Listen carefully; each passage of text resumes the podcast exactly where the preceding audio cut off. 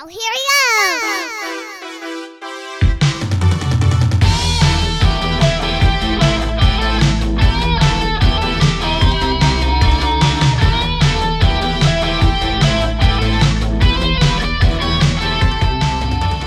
Hello and welcome back to Parents Just Don't Understand. Uh, I am your host, Kurt, And I'm Chris. and tonight uh, we are going to be talking uh, about uh, another Studio Ghibli film, one that we haven't covered yet. Uh, we'll be discussing Yoshifumi Kondo's Whisper of the Heart from 1995, um, based on a 1989 manga of the same name by uh, Aoi Hiiragi. And uh, we are joined uh, to discuss this film, um, which uh, by by the person who, who actually requested or suggested that that that we discussed it because it was not it was it was one that I had seen in passing, but I had never really thought a, a, a whole lot about it. Um, but we are joined uh, tonight by uh, the most dangerous woman in speculative fiction, uh, Raquel S. Benedict. Welcome to the show, Raquel. Thanks for having me. Thanks for coming on. Um, I I have been on uh, on your show before, and uh, it was Yes. I, I had been looking to have you on, and I just I I couldn't like think of anything that I was like I I don't want to trouble Raquel to watch like a stupid baby cartoon for two hours. um, so I was super psyched when you were like, "Oh yeah, I just watched this and it resonated with me with it was super beautiful," and I was like, "Wow, that's um that's you know a Miyazaki film we haven't talked about." Uh and it's one that like like i said i i think i i always like to start by kind of talking like well you know how did you first see this and i wa- i, I put the beginning I, I realized afterwards after we talked I, I don't think i ever saw the whole thing i think i put the beginning on and i was watching it with with my girls and i think after like 30 to 40 minutes they kind of like like drifted off um Oh, so no. i never actually well it's you know i i understand They like might be a little young for it, though. This is Yeah, really I- more of a story of, I think, the girl's like 12 or 13. It might resonate a little bit better at that age. Yeah, I, I yeah, I, I agree completely. Um, and it is it is I feel like it's it's unusual even for uh, a Ghibli film. I think I said a Miyazaki film um, earlier, which is wrong. It is not it is not a Miyazaki film, and it was actually uh, it is the the one and only film that uh, Yoshifumi Kondo directed for uh, Studio Ghibli. Um, that has like an interesting story to it. Um, but but uh, Raquel, since you suggested it, um, could you t- tell us uh, what what made you want to uh, talk about this film? It, it's one of the less talked about Studio Ghibli films, but what I found really compelling about it was its approach to writing and creativity. This movie is the story of a little girl who dreams of being a writer, and it's her writing her first novel. And it's extraordinarily rare in that it actually depicts the process of writing in a hmm. way that feels really real. Like in most movies that I've seen that are about creative people, in most movies that are about a musician or an artist or a writer, at least in American movies, what they always follow this one template and it's here's the inspiration, the writer or artist gets the idea, and then bam, there's the finished work. And there's nothing on that long process in between. Like it's a cliche, but every single rock biopic has the the musician getting the idea, Johnny Cash going, Why yes, I, I will walk the line. I will walk the line.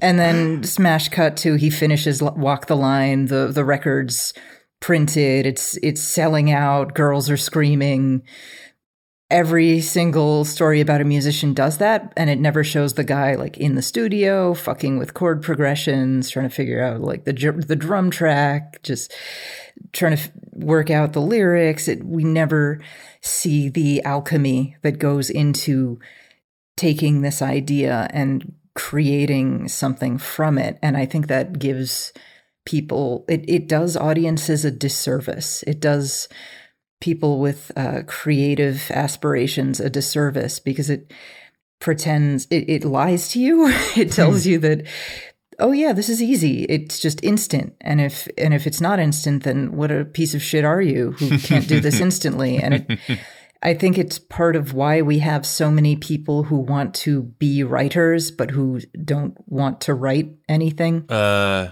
yes, Yes, yes, and then it's like writers. St- I don't know what it's called. I know. I know that there's like bookstagram, and there's definitely r- writers Stagram too, Yeah. where it's like hashtag M writing, and it's like M that's that's yeah. cool. I guess that's good, but also like you know maybe I don't know. It's it's the yeah.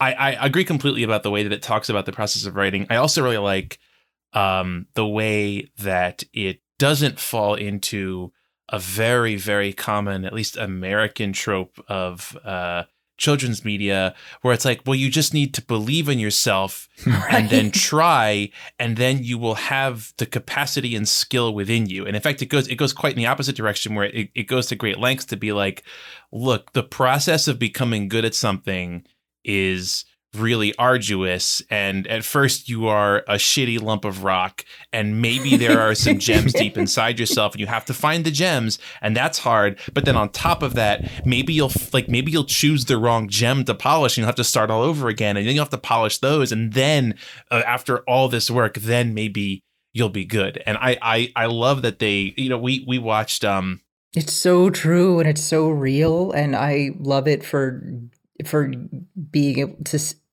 for saying that hmm because my God, uh, we really do people a disservice by telling them if you just believe in yourself, you can make it. No, yeah, it's not you it's have not to it's not fucking all work. fun it's either. really hard. Yeah, exactly. And like sometimes it sucks. Like I really did like how they showed, you know, and we should talk about the actual plot at some point, but I really liked how when they get into the writing process, like a lot of it sucks. It's not Yeah. great. She's not she's not just like, "We, I'm having like at, at first she's like, "We, this is fun." And then she's like beating herself up about like, "No, this is stupid. Like this like this part sucks. I can't figure this out." And she's she's unhappy at like how it turns out. She's not and I I really like um when when she does show someone uh you know the product of, of her work Mhm. they're like oh this is really good it turned out great and she's like no it's not it fucking sucks it's awful she doesn't say fucking It's but terrible. The um, plot's all over the place. The dialogue's really corny. This is really bad. And he's like, Yeah. "Yeah, it's a rough draft, kid." yeah, I, You're a I love child. I love that he's like trying to be nice and she can't accept it, which is true, which is true, which is exactly what like, like if I wrote something that I was uncertain of and someone was like, "This is wonderful," I'd be like, "Fuck you." right right. You're and this is her condescending to me. first like her first thing you know? This is her first really completed story it's my understanding. She's written she's written song lyrics but this is her first composition and that's huge and it's big it's pretty much a novel and I, I love the way she she hands it to him and then goes outside and hides in a fetal position for several hours and says please read it all really quick and he says well you took so long on this i should read it more slowly she said fine and and just starts crying hysterically. It's so real. The mortification of showing your work to somebody else, especially for the first time, and especially when you are not the writer that you want to be. Yeah, and and there's other there's there's other aspects of this that deal with like failure or lack of fulfillment also, which I thought was really Oh, really yeah. poignant. Um but so I guess in in brief, uh Whisper of the Heart, mentioned it's uh, a film from 1995 and actually I, I think it's set in 94. Um Hmm. I was wondering about when it was set because it's it, there are there are old clunky laptops that show up. And i was like okay so it has to be late 80s early 90s and then at one point when she's um when the main character shizuku tsukushima is working um there's a calendar behind her that very clearly said 1994 so it's, this was this was this is interesting because it is a it's not it's I, I guess it is kind of like a slice of life um film and it's contemporary to when it came out. And i i feel like ghibli has done a variety of kind of slice of life films like this but uh, uh, most of them are set in a different time period. So you have like like up on Poppy Hill, which is set um I think shortly shortly after World War II. I think uh My Neighbor Totoro is definitely takes place in like the the 60s or so it seems like. So it's it's it's interesting that they literally made like here's an anime about a kid right now and and it doesn't really have these those kind of fantastical elements that they're known for but so No, in, in brief. Um, it's the story of uh, Shizuku Tsukushima, who's a 14 year old girl. She's in junior high. Um, she lives in Tokyo with her parents, who are uh, very realistically depicted in a kind of a very Studio Ghibli tradition of kind of being like put upon and overworked and like they mean well, but sometimes they're a little bit shitty. I like I like that, the dad smokes and the the mom like gives him shit about it. I really appreciated that. Yeah. And and I also like how their apartment is so tiny and cramped Mm, because And mom's cluttered. go- mom is a student and dad's a librarian. They're not bringing home a lot of money here. They are not living in a huge apartment. Yeah, and then there's there's yeah, and there's even parts where like uh Shizuku goes over to friends' houses and they have much nicer houses and you immediately notice like, oh yeah, like they have like a full set dinner table, whereas when Shizuku and her family have dinner, they have like the steam cooker literally like sitting in the middle of the table and they're just kind of taking stuff out of it. Whereas, you know, like some of her friends have like a big, nice suburban house with like a full table spread and a full kitchen and everything. And, and Yeah, she fits her her her, her friend's bedroom is huge. Yeah, yeah, it's And like as big as their entire apartment. It's enormous, and they the mom serves her tea in this like beautiful, elegant tea set. Yeah, it's it's a very it's a very nice depiction of I, I, honestly like so. I, I mean, for the first half of the movie, it's really just about Shizuku kind of living her life. She's going to school. Um, she uh her her best friend has a crush on a boy, and she's received like an anonymous letter, and they're trying to figure out like.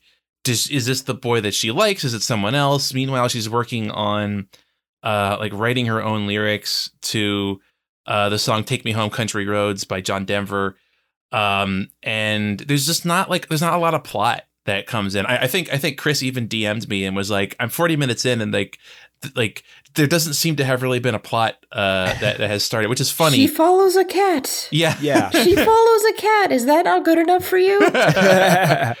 Well, I was gonna say it's it's funny coming from Chris because Chris watches like a hundred movies a week that are like weird, like French expressionist films. so I was not expecting that criticism from you.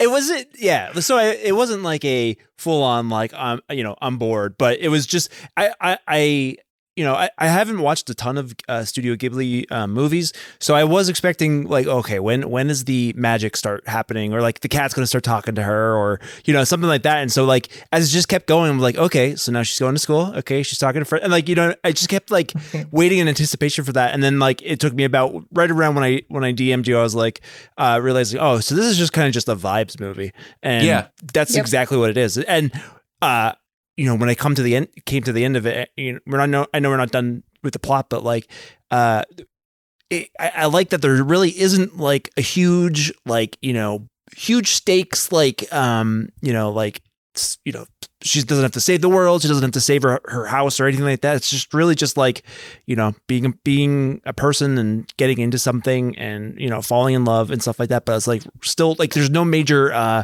conflict i guess is what uh, you know I'm, I'm i'm reaching for there's other than just being separated but like there's no um you know like oh he he thought she you know there's no like farcical like stupid stuff that some, Yeah. sometimes they throw Nobody in has on to save the cat. There is no Dark Night of the Soul. There is Yes. no mentor figure who dies. Like exactly yeah well, there's something that I appreciated about this is I'm I'm just comparing it to the stories that I've seen about famous creative people. There's not some mean person who wants to stop her from being a writer. Right Like her when she says I don't want to go to high school, I want to drop out and be a writer, her parents are concerned, but it's not because they're jerks who are like, "We hate writing." I mean, the dad's a librarian. He loves books, obviously. Not like, "We hate books.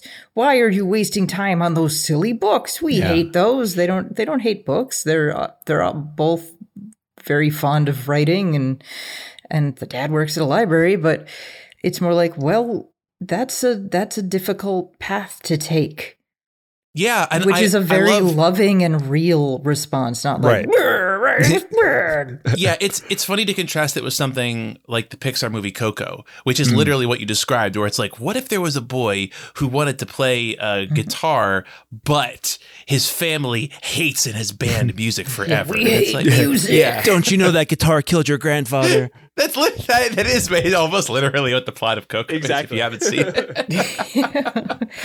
yeah, they, it can't just be the very realistic uh, side of it, which is do you know how hard it is to make money doing Yeah. that? And uh, maybe in the 90s, you might have still been able to squeak out a living as a writer, but today, like, fucking good luck. it's damn, it's almost impossible. The money's really in teaching other people to write and in being a consultant and, and shit like that. It, actually writing fiction, uh, not really, just about hardly anybody makes a living off of that. So in, instead of it being, oh, we hate literature, it's just a very loving bit of realistic concern, understanding this is a really, really hard life and this is a really difficult life choice. And we're your parents and we don't want you to grow up to be homeless.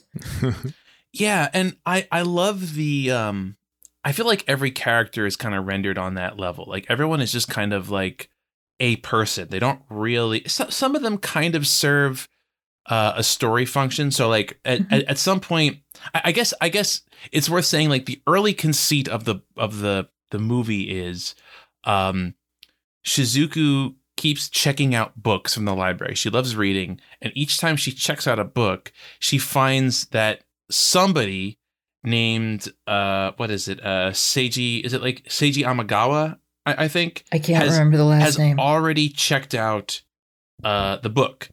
Um yeah, uh sorry, uh Seiji Ama uh Seiji Amasawa has already checked out the book and she gets like obsessed with like who is Seiji Amasawa and she's just kind of imagining, you know, maybe he's this, you know, dashing intellectual or something. Like how how has he already read every single book that she goes to check out? And she is the person who all her friends think reads a ton of books. Um and and I I love that uh like it's very it's just kind of like it, okay and and to Chris's point in in any other almost any other Studio Ghibli film I feel like this is the point where she would go hunting for Seiji Amasawa and then find a magical door that leads into another world Right. where Seiji Amasawa is a wizard and he lives in, you know, a book castle or something like that. Right. And it's like, no, he's actually just some asshole. or he's he's just like he's he's a boy in her class, as it later turns out. Um, I and I I I love the I I love love love um films like this and also uh like like my neighbor Totoro where it's just kind of like kids living their life because we Mhm. so rarely get that nowadays. Right. Like a lot of time is just spent of her going to school and being in class and like what she does on her lunch break and she plays with her friends and they kind of gossip about stuff and I, I feel like so much um child media now is based on like epic adventures and you are the hero the protagonist of the story and i, I Yeah. maybe this is just me talking but i feel like as i got older it was kind of a shitty revelation to be like oh i'm not like the epic cool protagonist of the story i'm just like a guy right, right.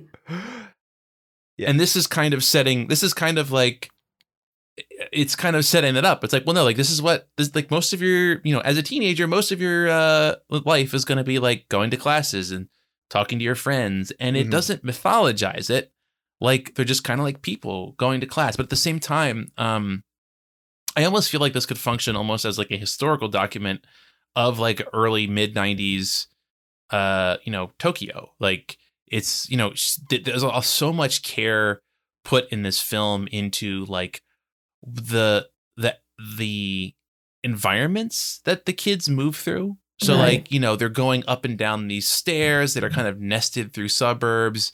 There's a really charming sequence where shizuku sees a cat riding a train. Again another moment that normally that train and cat would lead to a magical doorway to another world yeah, exactly. And that's what she expects too. Shizuku Yeah. follows the cat, thinking, "Okay, this cat's going to bring me to a wizard."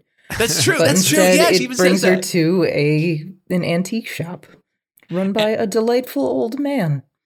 I With have some to very say- charming stories. That I mean, that's the whole thing about Shizuku is that she is always looking for magic Mm. in everything. She's obsessed with sta- uh, with storybooks and fairy tales, and in and people think that she's kind of weird for doing that. And instead of it being in the world, she kind of takes that from the world and puts it into her writing.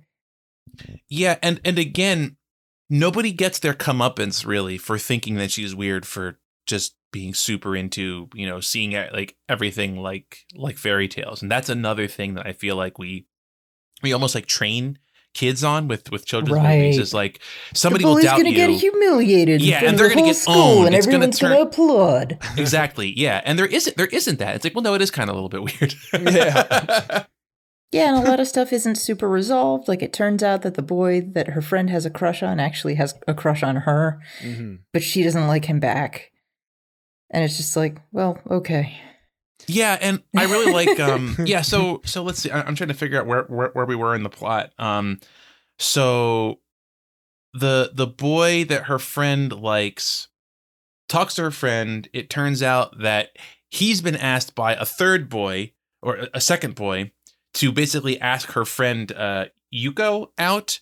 Um like and Yuko is really upset because, you know, the boy that she likes is basically being like a wingman for some rando that she doesn't really care about. Um, and then uh, Sugimura, the the boy that Yuko likes, um, basically chases down Shizuku and goes, "But I don't, I don't like your friend. I like you." And and she's like, you know, like annoyed by it because she doesn't want anything to do with him because that would be like a betrayal of her friend. And again, Yeah. it's just kind of like it's kind of like left there and it, I, I i feel like a lot of the structure of this movie is just like small events kind of like building on each other right, with like no when her real sister resolution moves out. Yeah. That's it. It's not a huge thing. And this again, the sister isn't a villain. Yeah, the sister nags her to do housework, but that's a big sister thing, obviously. Exactly. And then she moves out, and that's about it. Yeah. There it goes. and um yeah I, I i do feel like she was i i i was getting annoyed at the sister character um it is a very accurate big sister as um i didn't have any sisters i don't have any siblings however uh i do have two girls um one of whom is a few years older than the other uh and they are definitely like they they get along and they care about each other but they definitely like pick and poke at each other so course, it was of an accurate it was an accurate depiction Yeah. Uh, of that they're all together. They're both together in that itty bitty room. yeah right. You're gonna Which- drive each other crazy when you're I- sharing I actually that, a tiny on. bedroom. Until the very end when she moves out. I didn't pick up on that they were like in the same bedroom. I thought that I- Mm-hmm. yeah, at they first had bunk beds. at first I thought I thought her sister was like away at college and then well I guess she may, maybe she was away at college and then moves home at the beginning of the movie. I wasn't totally clear on that relationship.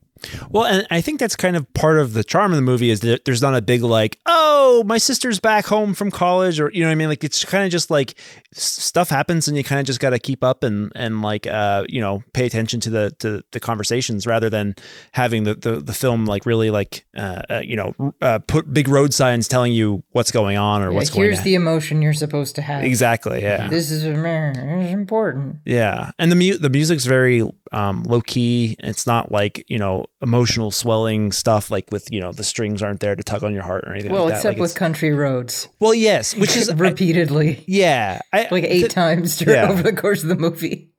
I never. Is there any connection with a bit about why the the uh, John Denver song is used in this, other than just she could change the lyrics to about to concrete roads?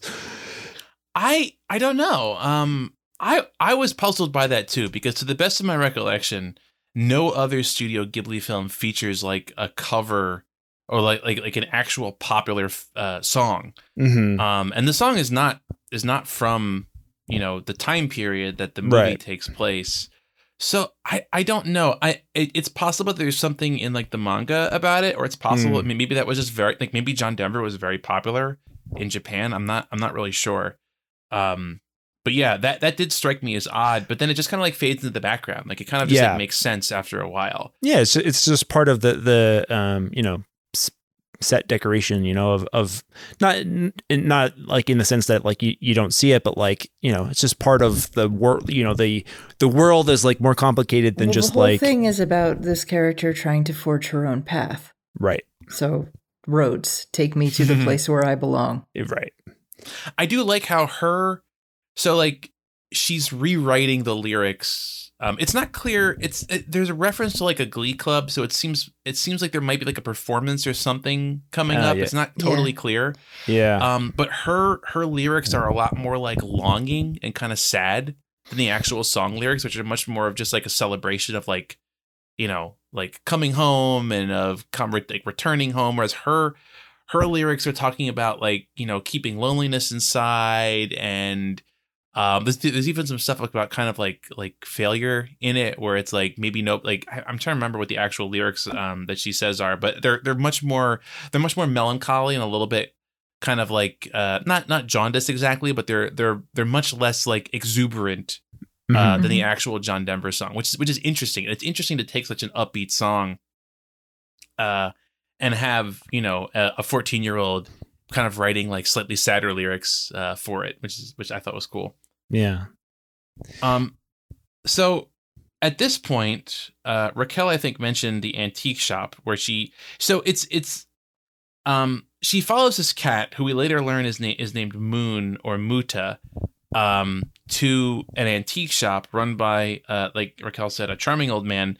Um, here she dis- it's, it's here that she discovers that uh, Seiji Amasawa is um, this other boy in her class uh, who is related to the to the the gentleman who owns the antique shop, um, and in kind of like a neat little a neat little twist, um, she she runs into him uh, after hours when returning to the antique shop to try to visit this this statue of a cat uh, called the Baron that she finds like very charming and she wants to see it again. Um, and he uh, Seiji lets her in, and she discovers that he is a luthier who has like been pr- practicing for years and years to get good at making violins. Um, and they they perform country roads, take me home country roads, and kind of like uh, his grandfather and two other old guys show up and they have like a nice little jam session. I feel like this that was the moment where I was like, ooh, to, to Chris's point about being a vibes movie, that was when I was like, ooh, like this is like a really good vibes movie because that was like a really nice Mhm. um moment. It was very charming. Uh, and I just had like a nice, I don't know, it was just, it was nice to watch. Like, you know, these like random people just kind of playing music together and her getting just a little bit of confidence in Right. that, like, yes, her lyrics are good and she can sing. She insists that she's very bad. Um, Seiji, interestingly, insists that he's a terrible. Vi- he kind of like, uh, yeah, I, I play violin if if you can call it that. And he's like, he's terrific. Yeah. um, so I thought it was nice that there's kind of like that. There, there is a bit of, you know, actually you're better than you think you are, but it's not like you're better than you think you are. You are a world class violin player. It's like no, no, no. You're actually like you're pretty good. You're a pretty good singer. Uh, you just have a little bit of faith in yourself, but not too much. yeah. And Yeah, it's the- not just faith that saves you, it's that you gotta fucking practice and study. Yeah, I really liked. I loved the emphasis. Um, I I- really liked Seiji's character a lot about how he talks about because he he he talks a lot about like applying yourself and like figuring out like what you want to do, and he basically says, you know, I figured out a long time ago that I wanted to be a world class violin maker. Um, to you. Uh, Shizuku, it seems like I'm very good at making violins, but actually, I'm really not very good at all. Like I'm, I'm like a gifted amateur, if I really want to be good, A, I need to keep practicing for years and years, and B, I need to go to uh, Cormosa, I think it is, um, Italy, and study under like a master to become like a really good uh, violin maker. Um, and he's kind of committed to doing this, and he he even talks about how like you know it's this long, arduous thing. It's not just like you know it se- it seems like I'm good now, but I'm really not. Um, and that winds up being kind of like the seed of her actually applying herself and deciding that she wants to be a writer and she'll invest time and effort in in writing. And i really really appreciated that that that was what kind of began the journey because it is kind of i, I don't know about about youtube but um, when I was a kid and I met someone who seemed to have figured out their thing, like this is what I'm going to do for the rest of my life, I found it super annoying. yeah. No, I agree. I, it's it's cool. I, I like the that they that the movie has um uh uh Shizuku uh you know get this this the the seed of wanting to become a writer from um you know somebody who's a craftsman where like it takes time to like work and like uh you know get the perfect violin. Whereas you know some the you know probably the popular thought of writers is it just oh it just spills out and and and as you know as Raquel you were saying earlier about like especially popular media shows it as like you know have the idea there it's done it's published it's a bestseller that kind of stuff. But um, learning it from a craftsman you really see that like no it's it takes time because writing is a craft in and of itself and you have to work at it and it, it's not something that just comes comes from you. Mm-hmm. And we Yeah. do see we do see where she's drawing inspiration from these little moments that go into her story, like going down this steep, steep staircase and the view from Seiji's home. Well, that that goes into the bit where the Baron leaps off the cliff and flies, and and all the scenes about mining, her trying to find the right gem. Well, Mhm. that's very clear where that comes from. So she Mhm. isn't incorporating these elements of her life into it. But it's not just, oh, I had an idea, story's finished, and it's perfect. It's perfect. And you can see how her moods affect how the writing's turning out. I mean, there are some when she's really euphoric and excited, the, they're just soaring in this story, and then when she's getting frustrated and insecure, she her character's lost in in this dark cave, and it. it it, it's straightforward, but it's a, a I think a really nice illustration of okay, here's a little bit more of how the writer brings their life into their work and the fact that she does research to write a fiction book. That's so that's fucking huge. How often do you see that? Right. Yeah, That and she that she realizes we're gonna fly on the wind currents. I need to go to the library and pick up a book about wind currents. And she's at the library studying a book about minerals because there's a scene in a mine. I really liked the way that that that made me think about um kind of some of the problems, I guess, of using the internet to do research for things is you kind of just get a- answers. Know, like what is this? And on the other hand, like if you want to find out about a mineral, right, you have to go get a book about minerals. And now in your hands, you hold an entire tome of information about different minerals that you would never you you're you're never going to um that you you, you never would have put in front of yourself otherwise. And you kind of see her being like oh like look at this and look at this and look at this. And it's kind of like it's it's like the uh the analog version of going down like a like a wikipedia hole but it's much just kind of just like a big block of weird stuff. And it really um reminded me of like the the the tangibility of libraries and books. Mhm. um, and I feel like when I was a kid, I spent so much time in the library, and just the notion of there being like shelf after shelf after shelf of of of these books that could contain anything was itself kind of like a magical thing. Um, on top of and beyond just the fact that like there was information there, it was like, well, there there, there could be secrets there, there could be weird things. Like I, I feel like the whole reason I got into weird fiction was because I love to go to like the the weird part of our school library and look at what weird books were there. And there was a like a weird old HP Lovecraft book. And I mm-hmm. read it because it was a weird looking old book you know? Nice. Um and it had that that that tangibility of it's not just it's not the information on a screen. It's like well here is a a book that has its own physical qualities and it's like it's on old yellowed paper or it's a book of just minerals. Like who would read a book of just minerals? Uh like you're not just going to go to you know minerals.com and just browse through all the minerals. You're going to find the one answer that you need of like what color is you know beryllium? Oh okay it's green or whatever. Hmm Yeah, yeah. And also noting pre internet days, something that struck me when I was watching this was noting that uh, Shizuku's writing. I mean, she's writing the story based on the Baron, but she's writing her own story. And I'm just thinking how many Hmm. young girls who are aspiring writers now, they just go into the fan fiction hole.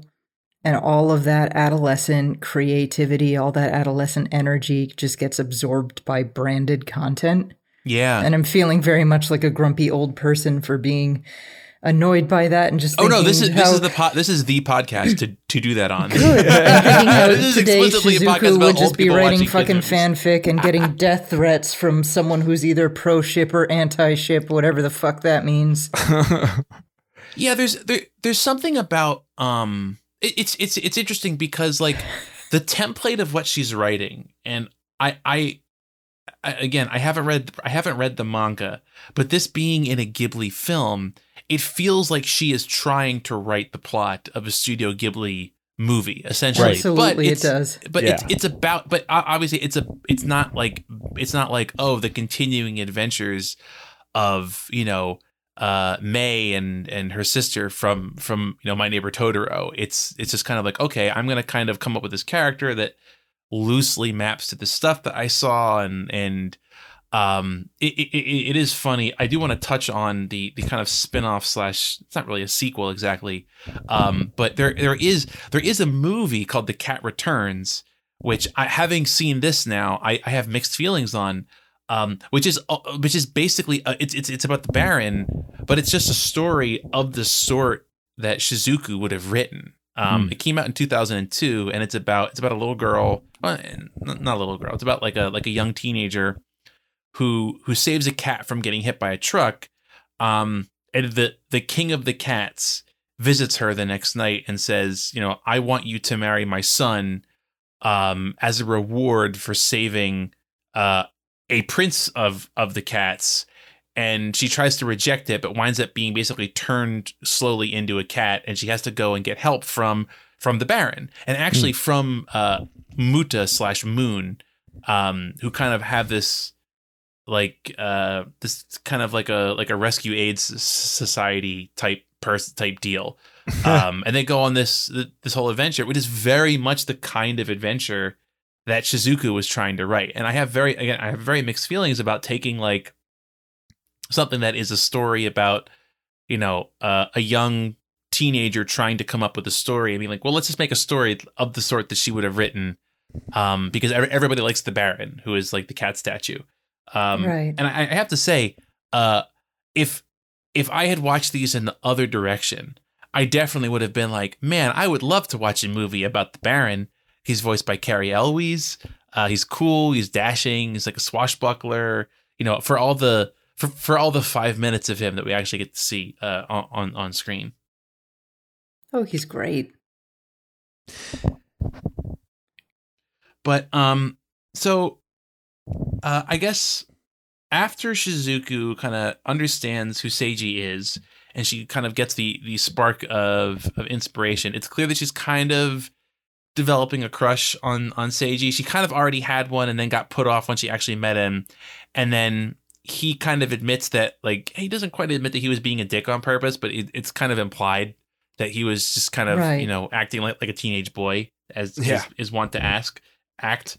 Um, and he tells her that you know his dream is to go to to Cremona, Italy, and then he finds out that he actually will get to go to Italy for for two months.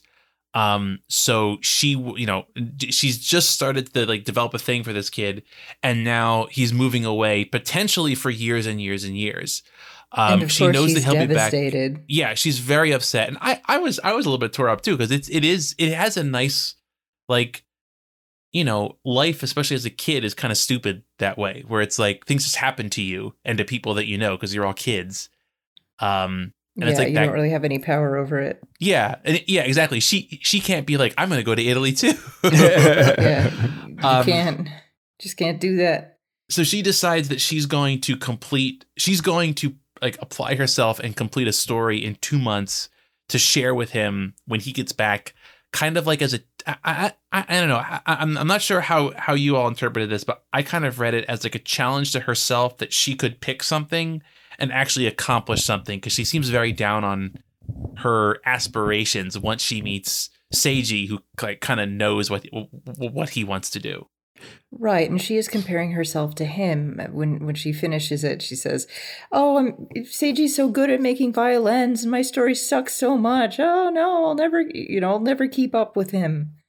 Basically, like she wants to be as good as he is at something creative and wonderful, and a lot of that too, I think, is just she sees him as this. He's he makes these beautiful things, these wonderful creative things, and she doesn't have anything. So it's like, well, I got to impress him. I got I got to have something. I have to say, um, you know, after watching the the super well rendered scene of um, Seiji like carving the violin, I was like, I should carve violins. yeah.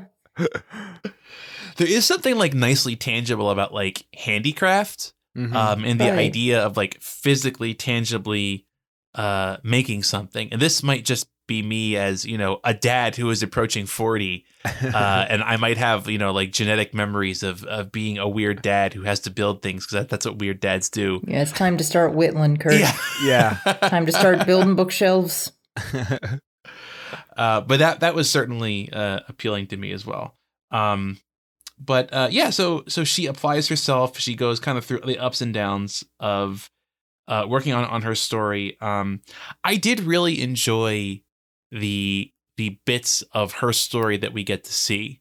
Um, it They're is really kind imaginative. My Yeah. favorite, the detail of what is it? It's this one weird phase of the moon, so everything further away looks bigger, and everything closer up looks smaller. Like that's a wonderfully imaginative detail. That's yeah, and it, great. it it fits this um I, I've noticed I have to say I've noticed that this is a type of story that doesn't really seem to exist as much in children's media. Um and this might be a bit of a digression, but I, I think it's one that's worth having. Um, a lot of children's media in the 80s and before was about a child who was a regular child who meets someone fantastical, right? Or, Right. or Mhm. one fantastic thing enters into their life and allows them to do something. So, for instance, you've got like Charlie in the Chocolate Factory, you know, meets meets Willy Wonka, and Labyrinth. be exactly exactly labyrinth you know meet meets Jareth this weird stuff happens but it's not that the kid is special it's that they've stumbled into this special thing Mhm. and that's very much the story that um shizuku is writing of it seems to be of kind of like a regular girl who suddenly stumbles into you know she meets the baron and then she goes on on this adventure because she met someone who's really fantastical. And and that's that's how the spin-off movie the cat returns is about a regular girl who isn't especially re- remarkable. She just meets someone who is like you know a character out of a book essentially and goes on this wild adventure. And i've noticed that kids movies now very rarely do that. Instead the kid has to have something special about them. Mhm. whether it's Harry Potter and they have this kind of internality of oh you know you're you're a great wizard or um it's something like uh the Mitchells versus the robots or whatever it's called where it's like oh you know they they have to survive. And it turns out that you know the girl is a is a, is a master at uh you know figuring out strategy and stuff um it, it's it's interesting to me and I wonder if it says something about like the way that we view childhood and capability now that it's like well you it's not enough to just be like a decent person you have to have some special spark of greatness. You got to be gifted. yeah exactly You have to be a gifted child Yeah. so that you can make a bunch of annoying posts about it 20 years in the future. yeah. Well, or, or or you you know you have your kid involved in a million things, so you can post about it Mm. currently. Right. uh, yeah, I, I think I think there's definitely um, a heavy expectation on kids these days to be um, like you know. I, I luckily I avoided it because frankly I was just never good, but. Uh, it it always blew my mind about um, the kids who would be on like soccer travel teams where they would like drive like hours away. And like not only that but they would be paying money because you know for them it's just like oh i'm the special soccer guy and i need to do this. And uh, it, it just it so overwhelmed their life that it just seems so i, I mean to me it seems so hollow. But you're and you but you're right that like it, the, the media kind of like reinforces that because you know it's there's there's a kid who's like well they're not you know they might be outcast at school but they're really good at hacking or something like that. Like Yeah, Yeah. like- it just in general, I think we've moved away from ordinary people in extraordinary cir- Mhm. circumstances. And I, I, I, everybody has to be this like completely perfect. You have superpowers, you have washboard abs, you are some elite, high powered, super, whatever amazing person. You can't just be like a regular person. And that's really depressing and shitty, I think. Yeah, yeah, especially because like like you know most people in the world just statistically speaking good people or bad are, are just kind of like be they're gonna be people right Mhm. like there's Yeah. only you know companies only have one ceo uh you know there's there's only one first violin in the symphony. Like n- most people statistically are are just kind of going to be a person and you have to be a good person of the kind of person that you are. You can't you you can't tie your self-worth to being the hero of your own story because chances are you're not going to be one. And if you are the hero of a story you probably don't want to be one as we see what happens you know to people who actually do briefly become kind of the main character of reality whether that's you know someone uh like uh you know s- someone who like leaks you know d- devastating secrets about about you know government misdeeds typically not a great thing uh, to actually Yeah. have have happen to Right. you you typically don't want to be the hero you don't want to be the main character in, in general Yeah, it's it's the it's the uh, typical milkshake duck situation. yeah and it's it's nice again it's it's nice to see something like this where it's just kind of like well you know you have to be like shizuku's journey so so ultimately she finishes the story it's she put a lot of time into it. She's supported because people see her working hard at it um even though it's kind of impacting other parts of her life and it's pretty good. Uh it's not great. It's not perfect. It's not you know she's not you know destined to be a perfect you know children's story writer or just a, a, a perfect writer. It's just it's just pretty good. But the key is she becomes a better version of of herself of the person that she was before. Not that she discovers some secret identity um and so i thought it was a really mature you know outcome for the plot essentially where it's not Mhm. like she gets she doesn't win a competition and and you know get a book deal she just it, it really doesn't Right. answer anything it's just like And well, she still has to job. revise that second draft. yeah which he cries about i she love still has to do it. She just starts sobbing, and that is a very, very writer feelings. very extremely writer feelings. Says that's good. Now you've really got to polish it. And she's like, no, no. So he makes her some noodles. Like here, here, eat your feelings. Which again, Yeah. another another aspect of of writing is carbohydrates. it's very, very on point. I did love the part where um the the the old guy with the antique shop tells her the story about so like it's it's been told throughout the movie that uh the the Baron has a a counterpart um named Louise that he was made to go with. And it turns out that, you know, Louise was actually the name of kind of like this woman that the old guy was in love with back before the war. And there's this really like sad story about how you know he he bought the baron from a cafe under the idea that this woman would buy the counterpart of it. And they got separated during the war. And when he came back to try to find her he was never able to find her again. Um and so he's got the baron somewhere out there maybe someone has the baroness and it's just like a it's just like a story that doesn't have a satisfying conclusion. It's just kind of like well it just didn't happen. It's sad. But he kind of gets a nice um piece of closure uh this this this was what touched me where he was like you know um he, he he really appreciates that she takes this kind of little tiny memory that he had and grows it into this this whole story. And she takes this seed of you know this slightly sad story about you know a cat figure called the baron and imagines th- this whole character about it and he's trying to get back to his his lost love louise which of course it turns out is the name of, of the woman and not even the cat statue. Um I, I really appreciate that. And again i appreciated it because it's like a normal human piece of touching emotion not some like trumped up thing that exists within like a fantastical story. Yeah, she do, she doesn't find the lost love or anything like that. Like it's just Nope. you know you know it's just it's just a nice you know bittersweet um, moment between two people. and then and then and then ultimately it just kind of like ends. The uh seiji comes back um so both of them decide to go back to high school and actually finish high school. Um seiji's uh master that he studied under says you know you're good and you could be great someday but it's not going to be now. Um you know you shouldn't you, you you shouldn't like devote your life to it now you, have to get better um Yeah. and so he decides to go to high school and she basically has the same the same revelation where it's like you know you you can get better you you you have a path but you're not the chosen one. You're not the hero of of the of a story.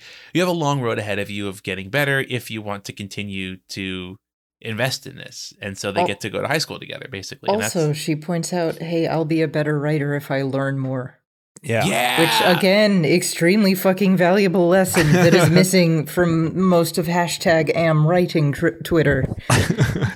yeah it's you know it's it's funny. Speaking as someone who is i am i am not a very good fiction writer. I really struggle to write fiction. I'm i'm a good nonfiction writer. I know that. I can be a little bit arrogant about that um but No, your but nonfiction's fiction dope, man. It's good. thank you Yeah. but but uh but but fiction i am i'm really not good at i really struggle and the number one thing that helps is just reading somebody who's a better writer and then you're like oh okay like yeah i can steal things from this and it's got my brain working and if you don't read stuff and you don't go do stuff your your brain just kind of sits and spins in the place where it is so yeah it's a very nice like Yeah, You know? if you're going to sit alone in a room and be a writer, what the fuck are you going to write about? yeah yeah. What what you don't know anything, you haven't done anything. What Yeah. are you going to write about? That's why Stephen King's like all his protagonists in his like lit- Or latter half about of his career. alcoholic writers? Yeah, exactly. It's just-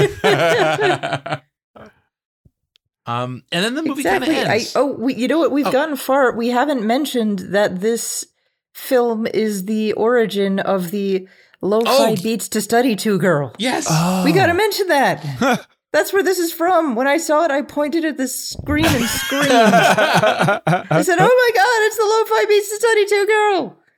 and yeah i so i don't know that i would have realized that had you not said it um and it is it's it's funny because so if anyone who's not familiar uh lo-fi beats to study is a youtube channel now a bunch of other stuff that it does um kind of compilations of like lo-fi music which which is uh it, a lot of it is um based on interestingly it was based on the work of uh Nujabes who did the uh, the music for the anime series uh, Samurai Champloo was kind of like a, a foundational artist in it, and it kind of blends like instrumental hip hop beats with kind of like traditional um instruments and especially kind of like slight orchestral instruments like chamber Yeah. instruments and a lot of times it'll feature kind of like anime or video game sound effects or lines of dialogue or kind of ambient sounds like rain falling. It's like a it's that kind of like stereotypical like you know you put it on in the background to kind of have on in the background while you're working maybe and it's nice and Yeah. it's always had a tight connection with with anime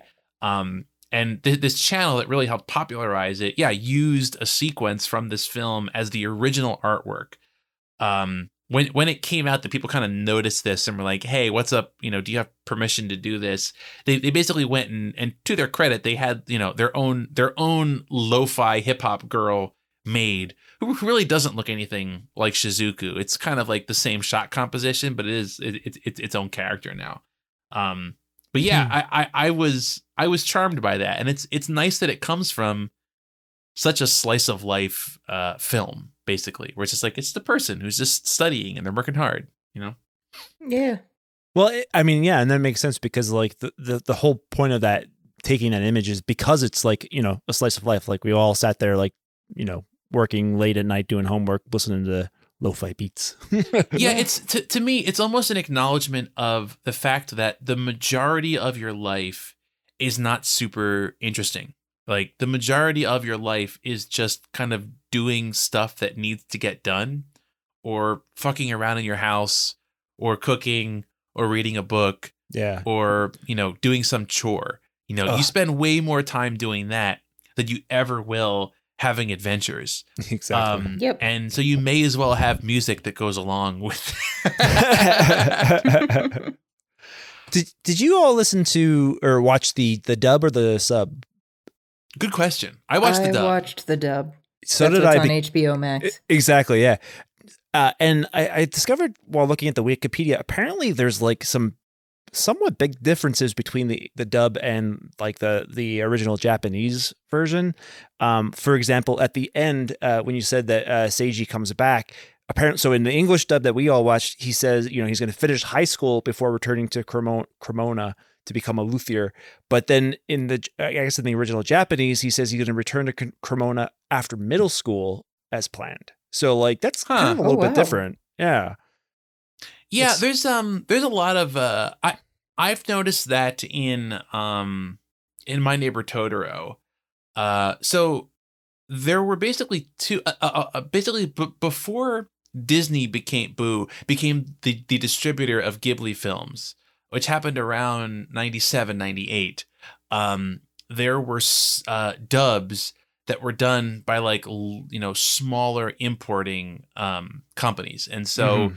you have like a 1990s dub version um, of most of these films and translation, and then you have like like a later re-release where they, they typically have like a lot more um, like uh, celebrity voices. I see. Um, so like Mhm. uh, I think that Princess Mononoke was probably the first one that was distributed by Disney, I think, and so that's why you get like Gillian Anderson, and you get Claire Danes. Claire Danes. Remember you- her? Yeah, and you get um uh, Billy Bob Thornton, and and like that's when you start getting like all the celebrity voices. Um, and I, I think I think that the even the Whisper of the Heart dub, um, I don't think really has. Uh, I mean, it it has Jean Smart um as yes. uh her sister. I th- I want to No, no no no uh The yeah mom. yeah as the mom. Thank you.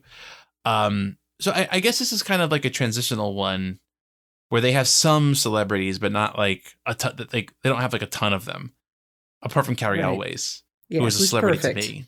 Who is per- yeah he's he is perfect.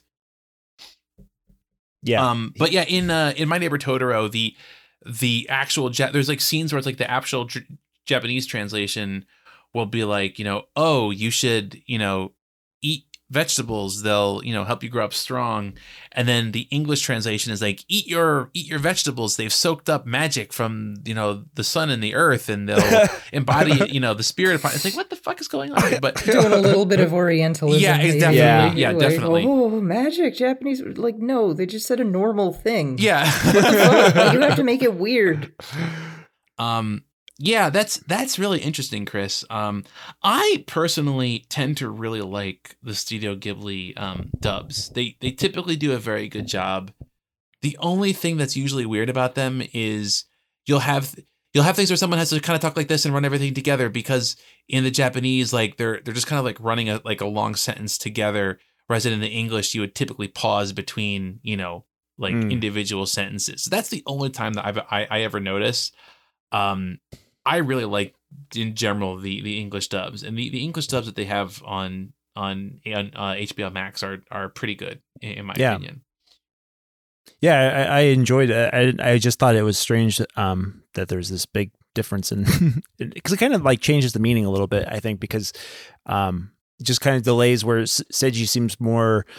Uh, I guess it's more realistic for in a Jap in the Japanese setting for him to leave after middle school than maybe in like it would be in the West where typically we see kids you know finish through high school because there's though I- I understand you know Asia and some maybe some, even the UK has like different like you know like high s- high is not really the same thing. It's like then they have college and uh, anyway. It is Yeah. it is interesting though um getting like these little glimpses of of again like this this film almost functions in a way i feel like as a document of like here's what it would be like to be a kid in japan in the 90s Yes. um and Right. i like, like you that can it's just made not go to high school. What the fuck? You Yeah, can yeah just not exactly yeah do you just not That's you just don't go to high me. school or you get a or you get in, into like a bad high school Yeah. Yeah, or or for me, the many scenes of her just walking around by herself through Tokyo into traffic, I'm just going, what the heck? She just kind of wanders around, is home hours later than her mom expected her to be, and it's fine. Her mom Yeah. is not calling the police, yeah. asking where she is. Just no, I just wandered around through the city, through a, a massive city. Like you could, you can just fucking do that. Yeah. I really love I love the scenes where she's like riding on the train and it's all super well at there's so much Mhm. care that goes Ah, into the there's so much train vibes. I love Yeah. yeah the train vibes are fucking Oh amazing. god, I love I love Studio Ghibli train vibes moments. So good. Yeah. A- a- As all the other Ghibli movies I've seen, the, the animation is just gorgeous from top to bottom. Like I particularly like the the um at the the during the ending credits, the you know quote unquote cameras just sits and watches people walk past, and like Oh! it's just like yeah so chill, and it's just it- but it's like Did you you, know, notice? also, it, it wraps up some like plot points. oh no, I didn't, I uh, wasn't paying. her her friend you, you can see her friend meets up with uh the boy that she had a crush on Oh. um on that that that kind of like overpass or whatever it is. Um yeah i i really thought that was charming. And of course H- hbo max was like do you want to watch the next thing? Do you want to watch the trailer? I was like no fuck you i want to watch the credits. Right, right. somebody animated this. They sat there and hand drew it. I need, I need to watch this. I need to Yeah. honor their their their, their effort. Um yeah and then that's pretty much how it ends is you know they they kind of do kind of like some corny i like the line where um he's like uh you know can can you imagine maybe getting married someday and then he's like is that corny and she says yeah but it's fine because you're not a writer you're a violin maker hey, he has gotten some digs in on her, so she is she is given a dunk on him. It is Yeah. well deserved. and then it ends and that's it pretty much is you Yeah. know they they go up and they watch the sun come up and it's it's charming and beautiful and then that's just kind of it you know Yeah. uh, until the sequel where uh, the cat returns where um, we get the continuing adventures of the baron which actually really is um, a very nice and charming movie but it's in having watched both of them and like and th- really thought about it it is definitely the lesser film and it feels like a weird concession to I don't know, like commercialism that is right. is a little bit off putting. Gotta make uh, it more magic. Gotta make a magic movie. Exactly, yeah, But I just like- wanted to do a mellow slice of life. No. Yeah, yeah. I, I'm really I'm really torn about it now because it's like it is it is. it- it- It's it's literally just like a story that Shizuku would have written, and I don't know how I feel about that being a movie. And it's not it's not even like a super memorable Ghibli film. It's just kind of like a basic one, basically. It's Yeah. fine. It's fine. Yeah, it's not it's not bad. It's not like amazing. There are some parts that are great. Cary Elwes is is great. Uh Muta is super funny. The the kind of like in the I love that fat ass cat. Yes, exactly. Yes. He's yes, such a I good cat. love I love um towards the end uh when um she's having this like emotional moment and he just like gets up and just like walks out. yeah. Yeah. The people That are is, demanding that the is Baron. such a good cat. It's a good cat. Yeah. I like that it taunts the dog also. Yeah. and it, it clearly has like five homes and it's kind of like grifting them and just like getting them all defeated I know.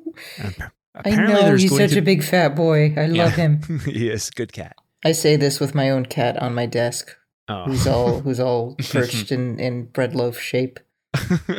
your, Uh, your, your your pets have been unusually quiet uh during this Raquel Yeah, yeah. Harley's been a good boy. He was screaming and running around earlier, but he calmed right down. he's like you watched a movie about cats so i'll give you this one yeah.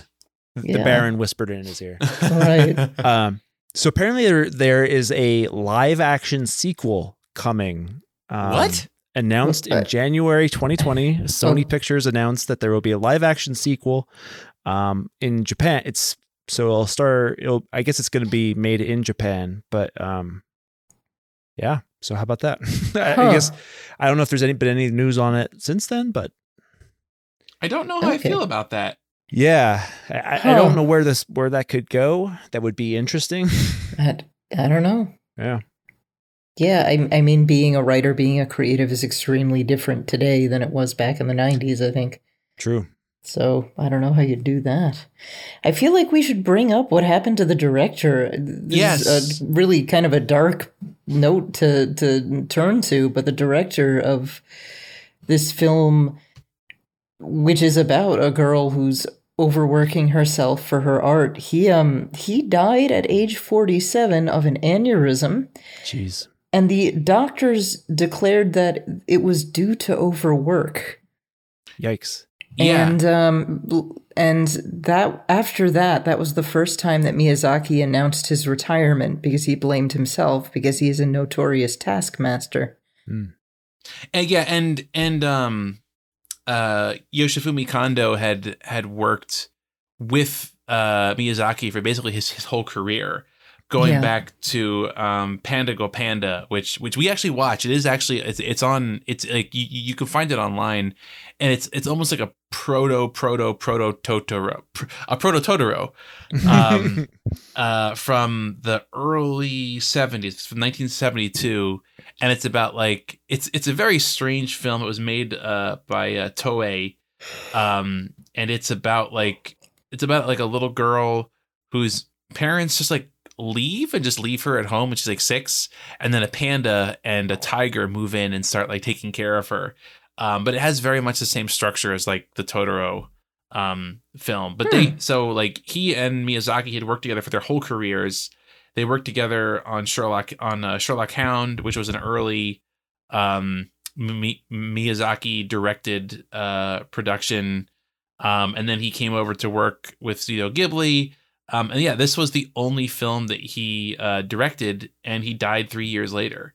Um, Damn. yeah, So I, I- I mean that that seems I, I've heard about. Um, I'm not a huge uh, manga reader, but I've heard that that that's like. Um, so it must be like similar in you know uh, anime as well. That just that like they get worked to to there's um you know just some of these uh manga manga cause. I don't. Mhm. I'm not sure. that's it. Yep. They, they they they just work themselves to death, or or you know trying to meet up with the you know weekly Shonen Jump or whatever kind of um schedule that they just it's just you know such such poor health and things like that. Uh, so yeah, I could totally see that you know also being in animation as well. Right, which does I think come through a little bit in this story too. I mean, we see we see our protagonist just working through the night and collapsing on the floor Yeah. And her grades suffer and she is missing out on social events to do this. Yeah, my my understanding is that um, a lot of kind of like the the industry of uh, manga and anime is a lot more willing to say like you're done, kid, uh, at at any point than kind of like a comparable industry in like America or Europe. So you mentioned like the mangakas like they'll just eh, my, my understanding is they'll just kind of like end your series if they if they don't feel like you're you know delivering or if they feel like like like the readership is is dropping. You know if if you have if you have like a lifetime success then yeah you know yeah you could you know you'll you'll be able to keep working and you can get rich and and, and uh, famous and stuff. But um even like very very very popular manga um have, ha like the creators have wound up being under intense pressure to continue delivering at a fast fast pace um like Well, al- like almost, Berserk, like, isn't that what week. killed? yeah yep Yeah. yeah and um and yeah and i mean i mean like you're expected to just like keep them go like you know it's a very different system where um you have a lot more like auteurs who are almost i mean like a lot of the big uh mangakas like they just do it themselves for a long long time. Um yeah uh so like Miura had assistant the um ma- mangaka of uh, berserk had like assistants but you know he still like he you know it was it was his property. He was running it almost like a small business essentially where he would have you know assistants to help him. Um and uh the uh the creator of uh Golgo 13 died recently and yeah and, and he had been running that comic since 1968 Good uh, lord. just like as a personal endeavor and you know the first you know x number of years it was just him just drawing it himself and then writing it himself and then putting it out and it would just go right into uh you know shonen jump or wherever it went um so yeah it's it's uh it's it's brutal and it doesn't seem it, it does kind of lend like a dark character to these things so yeah true yeah. um, so I don't know. Uh, I, I think I think that's pretty much it for for the film. Um, I would love at some point to to talk about uh the cat returns just because I think it's kind of charming. Um, but at the same time, like I don't feel it's not it's not like the quality of work of this. It's kind of like a nice film. But uh, I guess uh, clo- closing thoughts on uh, Whisper of the Heart, which incidentally the title is the title of uh, Shizuku's um, story that she writes, Whisper of the Heart. Uh, it's good, and I wish there were more movies about creativity that were more like this and less like generic rock and roll biopic. I, and I, it's funny though. I can't really watch any of those other movies without thinking of uh, Walk Hard, the Dewey Cox story. yeah, it, it's it's just uh, it was great, gorgeous to look at. Um, and like I said before, it's you know just a, a really good um, vibes movie to just kind of chill out and you know enjoy it. Yeah, and it's it seems to have had um I, I feel like in watching this all the way through, you can see the influence of this movie on so many like little things. Mm. Um like I feel like now there's this whole genre of people just doing like little little animations that go along with lo-fi music. Like Raquel mentioned the the lo-fi beats to chill uh to girl. Um, but there's there's a lot of stuff like this where it's just like a cityscape with like twinkling lights in the background and kind of like calm music, and it all feels like stuff that could have been in this film. And it makes me feel like the vibe of this film has itself cast a very long shadow, even if the Sorry, that story was a of it. thump. My cat was knocking something. There we go. off I my knew there was gonna Harley appearance. Harley, Um, you are such a bad boy. You're such Yeah, a bad kitty. It's only Yes, appropriate for this for this uh, episode.